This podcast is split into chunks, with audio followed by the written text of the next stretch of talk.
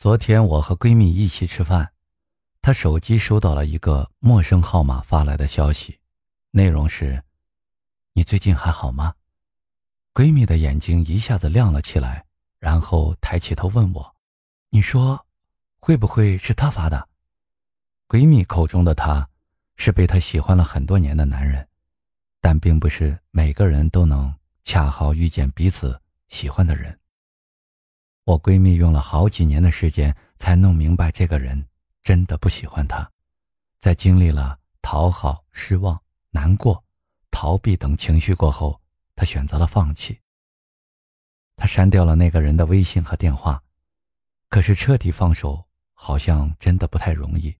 就像手机里收到陌生短信，心会咯噔一下；在路上远远看到一个人像他，会站在原地手足无措；在白天的热闹退去之后，想起的那个人，仍然是他。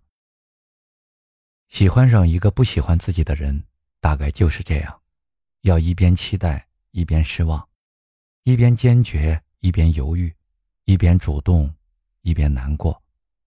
可是。在成年人的世界里，相爱是偶然，爱而不得才是常态。就算你喜欢的人不喜欢你，你也要学会习惯和坦然。一个人喜不喜欢你，其实你最清楚。可是，成年人最擅长的事情，不是让自己清醒，而是自我欺骗和自我安慰。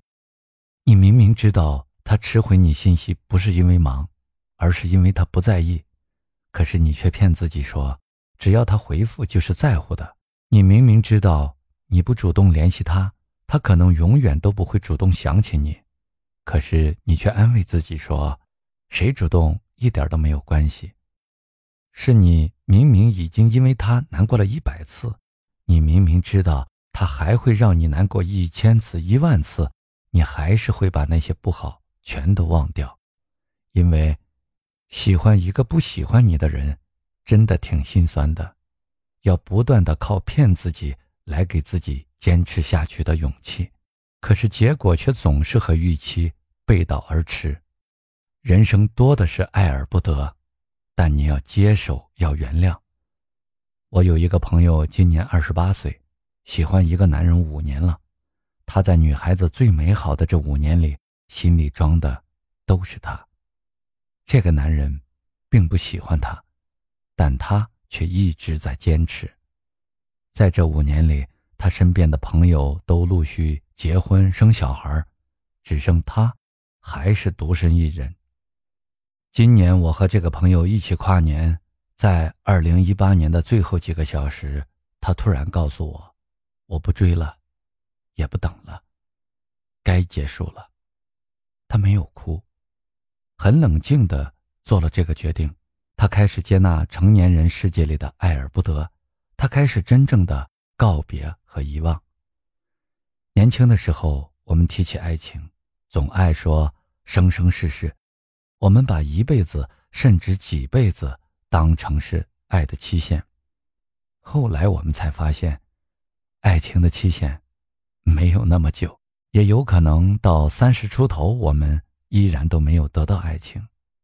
人这一生，不只是不断的遇见，也在不断的遗忘和告别。每个人心里的空位，只有那么多。